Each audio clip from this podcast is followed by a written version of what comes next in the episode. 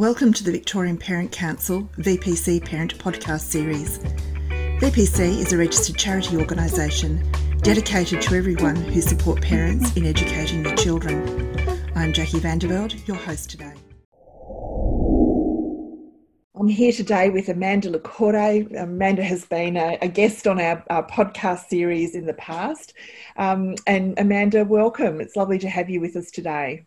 Thank you for having a trying time for everybody. um, Amanda, look, I think it's always a good way for our guests to introduce themselves. So I'll, I'll hand over to you.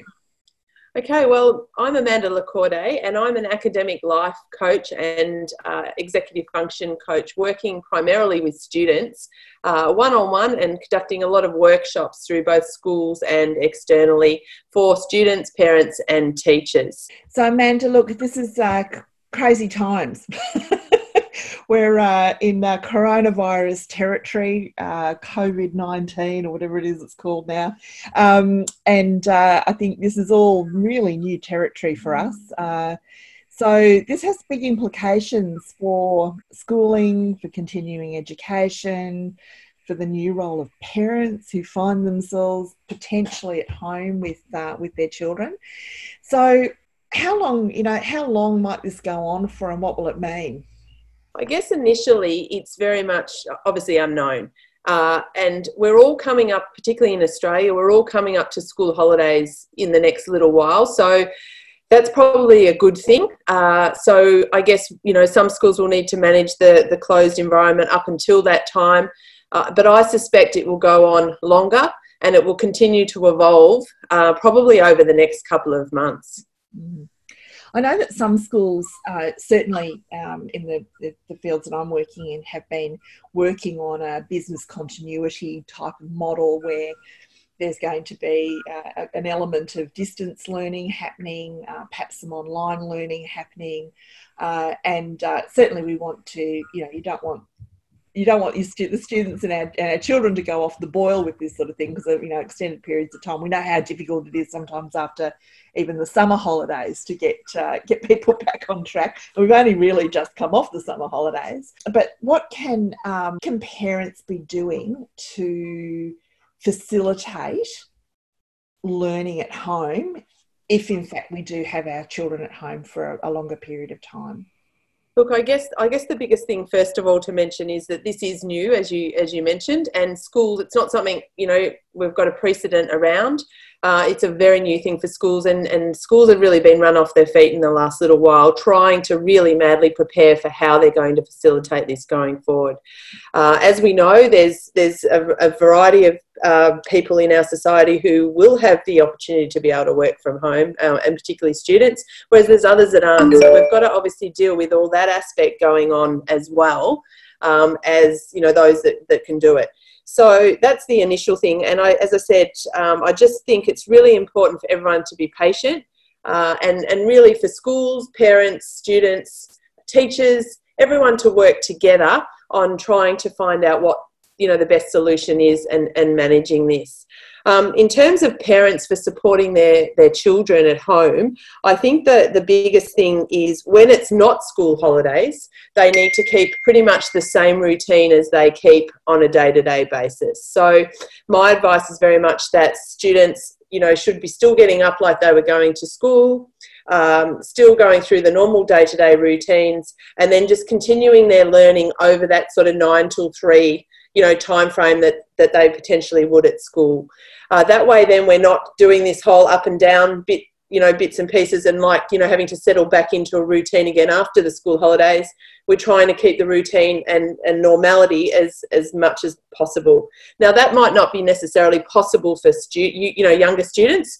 Their learning might be narrowed down into shorter blocks of time if, if that's going to continue. And more than likely, I would imagine for primary school students, it's very much going to be around continuing to read um, and some of those basic elements uh, and just doing normal day-to-day things in the home, you know, cooking with them and, um, you know, just, yeah, reading, sharing, sharing bits and pieces and, and doing activities. And there will be mathletics things and other resources that I'm sure the school will provide where they can continue, you know, to some normality.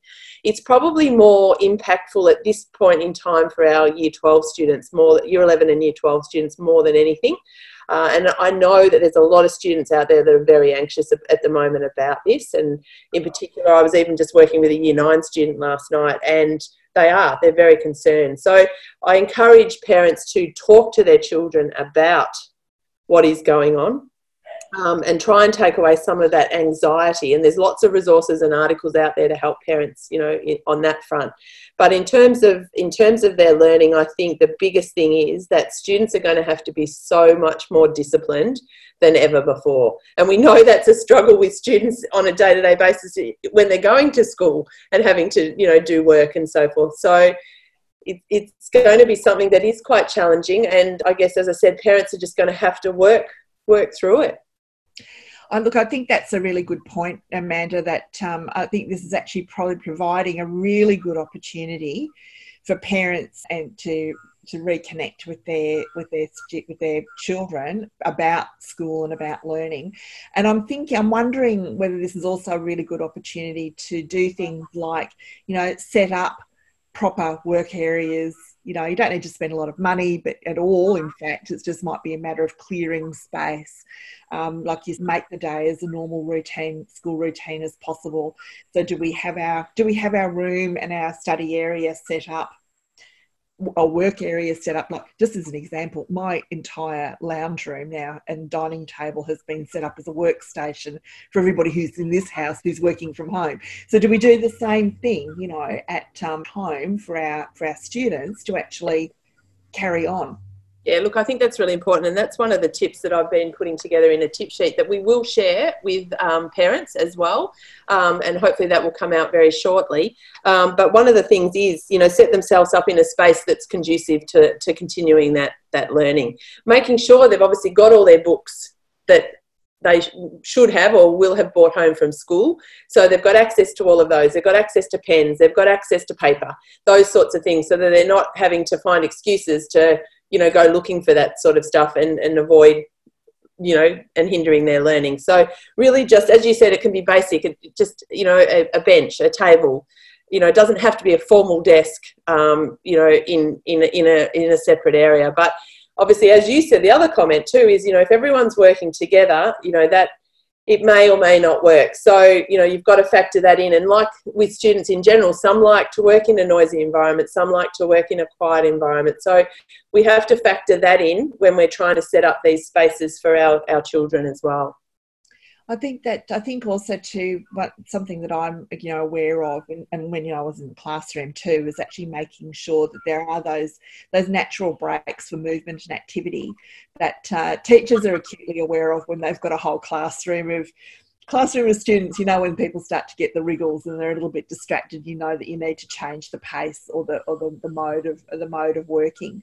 So I think for parents, you know, the who obviously know their children extremely well, but to factor all of those sorts of things into that, there is that balance between the, you know, the book work, sitting down work, and the getting up and moving around and having those sort of breaks as well. Yeah, look, very, very important, as it is with studying at any point in time, or, or doing schoolwork. So I, I know when I was speaking to one of my students last night, I said to him, you know, it's it's a new thing for him as of tomorrow that he's going to be learning from home.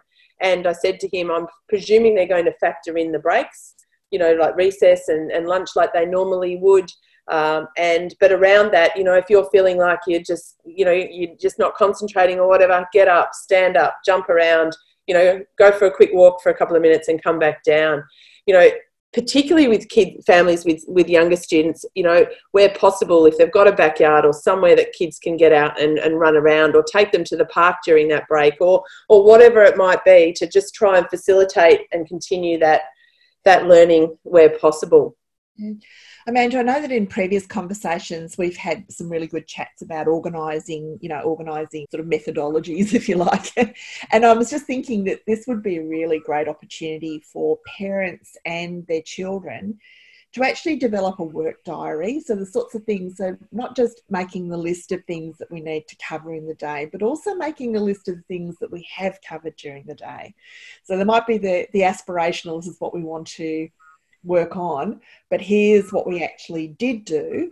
And included in that can be all of those sort of conversations, particularly for the younger ones, or conversations, activities where, you know, we we actually measured out, you know, they helped me with the cooking and they measured out all of the the the ingredients and the, you know, the proportions and the all those sorts of things, which are actually, you know, extremely helpful in applied mathematics and in a lot of ways um, and problem solving. So just to be acutely aware that all of those things can be logged as activities and, and learning moments that, that are really valuable. Yeah, definitely. I know I did a workshop recently with some year four, fives and sixes. And one of the things I did with them was put together a timetable um, of their day. Now, they some of them drew it, some of them wrote, you know, what it is they do in the morning before school, during school, after school and so forth. So that parents could do a similar activity um, around, you know, on, on two two fronts really uh, with their children. And I basically just put together a little simple spreadsheet that they completed. Now, what you can do with that is, is what I guess the day-to-day expectations are, because that's another thing for parents. If parents are trying to work from home as well, they need to, children need to know what the expectations are, not only from school but from operating in their, in their family environment, so as not to disturb everybody um, or it can be come into complete chaos. So I think it might be useful to do that with particularly younger children more so, but older children too. They need to know the expectations. They can't be going into the kitchen every five minutes for food and, and wanting this and wanting that. So I think that's a great exercise. And then I think, as you said, it can also be useful to use that same, almost same document or a, a different format um, of listing down the sorts of things that they have been doing, so that when the time comes that they go back to school or what have you, then those that's sort of a, a record of that that period of time. So let's move to sort of the, the concept of uh, technologies and social platforms. I know that we often spend a lot of time in this parent engagement space, you know, agonising over how much time how much time the kids are actually spending on Facebook and Instagram and other types of social media. But in a lot of ways too, this this uh, you know, potential, you know, lockdown or isolation, which sounds, you know, sounds horrendous. But really, we live in an age where we can still keep those social connections going for, for young people in a pretty, you know, maybe it's not being together physically, but they can still be chatting with their friends and having having time together, um, even in a learning in a social learning setting as well. But we've been spending a lot of time saying no more mobile phones in the classroom, no more mobile phones at school, et cetera. But I think this is probably a time where we can start to use them as actual tools that are incredibly productive. It's very interesting, as you said, and I think, you know, parents are going to grapple with this because we've gone from, you know, not wanting our kids to do too much of it, as you said, um, and finding a balance. And, and unfortunately, we're probably going to go back the other way for a certain period of time, because they're going to be using it, you know, with their learning ongoing, as well as then more so that social communication is going to be very, very important. Again, one of my students last night said to me that he was concerned he wasn't going to see his friends. So, you know, one of the tips that I, I recommend as well um, to schools and, and to students is, you know, keep in touch with your fellow students, you know, maybe do some group learning um, around school, but then also obviously that, that external communication is important. The key around this, though, very much for parents and students, is they don't need their phone with them while they're doing their learning, if they're doing their learning at home. So it doesn't need to be there as that distraction and that device that's, you know, pulling you to the side. It's like, oh, look at me, look at me. And then, you know, before they know it, they're on that and they're not doing whatever it is that they need to do. So that's a really important aspect, and turning off notifications on devices and so forth, so that they're not getting as distracted on at the moments when they shouldn't be getting distracted. So I think Brave New World, I think that there's going to be there's going to be some interesting learnings from this, and I actually think that we we can really see this as a bit of an opportunity, to be perfectly honest, of getting getting some of that balance back. But also too, I think a key point that we've talked about before that though you've been really um, really strong on is building student agency.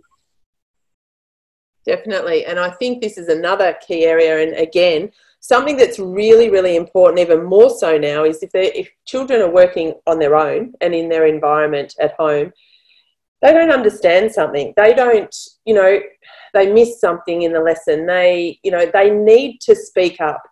And for some kids, it will be easier because they haven't got that, you don't have to put my hand up in class to you know, to, to get that information and, and put themselves out there. You know, some some don't like to do that. Others obviously, you know, are more than comfortable in doing that. So that there's emails and other ways that they can follow up with with teachers, and I encourage them more than ever.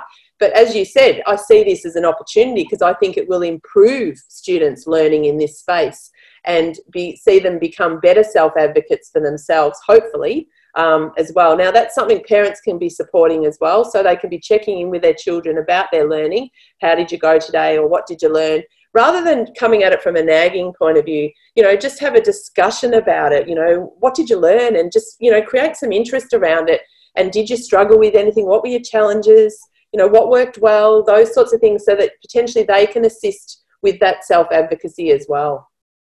That's that, that's a really lovely way of looking at it. And I'm also thinking too that parents might be feeling, oh my goodness, all of this pressure, I'm now responsible, which they kind of are. Yep. but, yep. but but also too, but, but looking at this and saying, I don't need to be doing all of this, this huge amount of, of, of work that um, these schools actually obviously do get through. But to really narrow it down to, and maybe having that conversation with the school about, well, what's essential. Yeah, and I think hopefully schools are communicating that well. And and again, you know, I've seen some communications that have gone out to, to families and, and to students already. And, you know, I think schools are trying to set their expectations. But again, that will be something that will continue to evolve.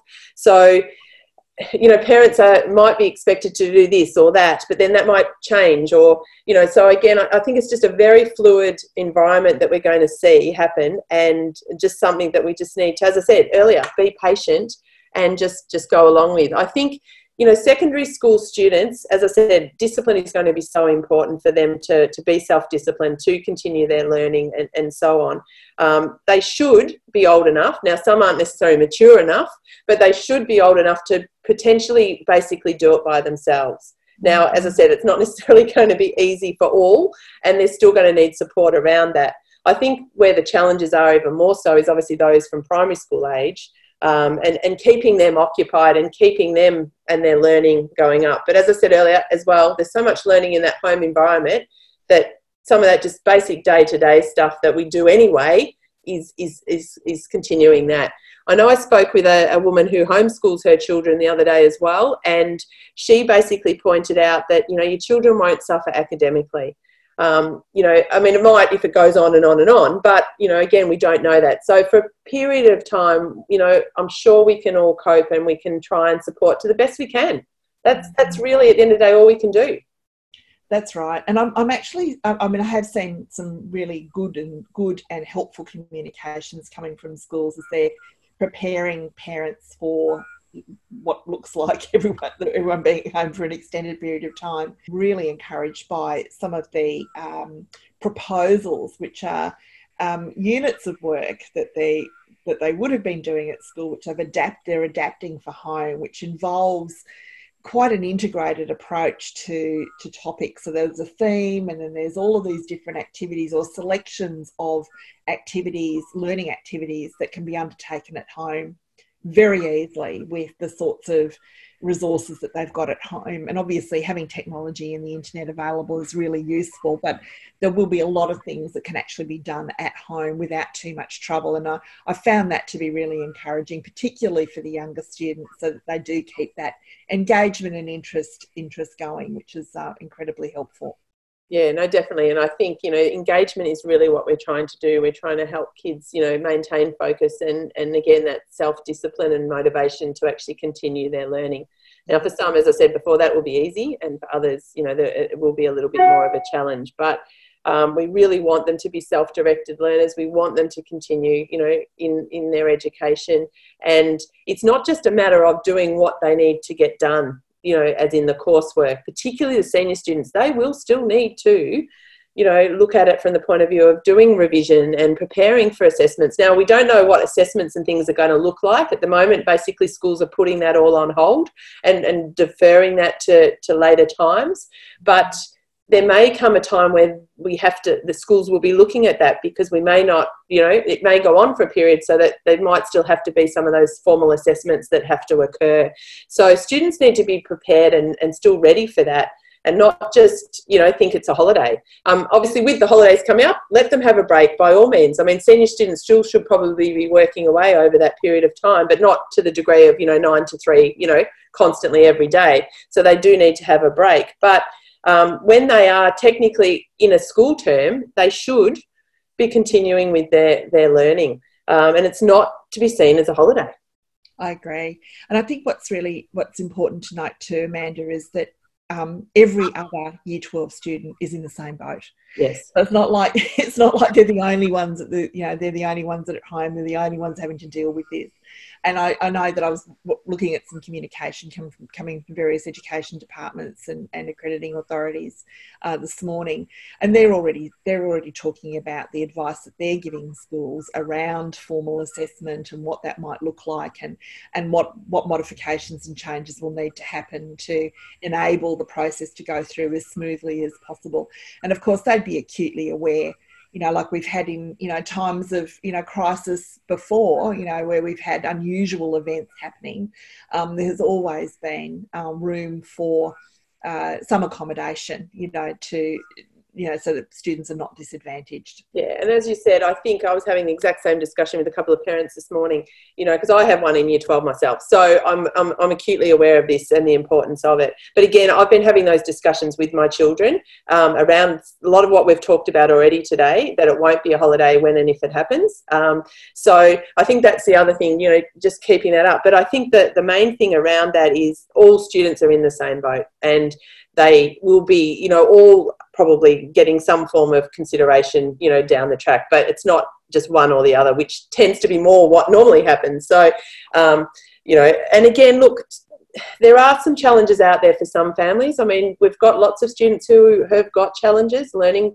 challenges, you know, they might be on the spectrum, or they, you know, they might have dyslexia, or they might have, you know, a whole range of different things. And this is going to be a, a challenging period, but again, you know, those families are generally very good at supporting and trying to continue to support their children will be really important.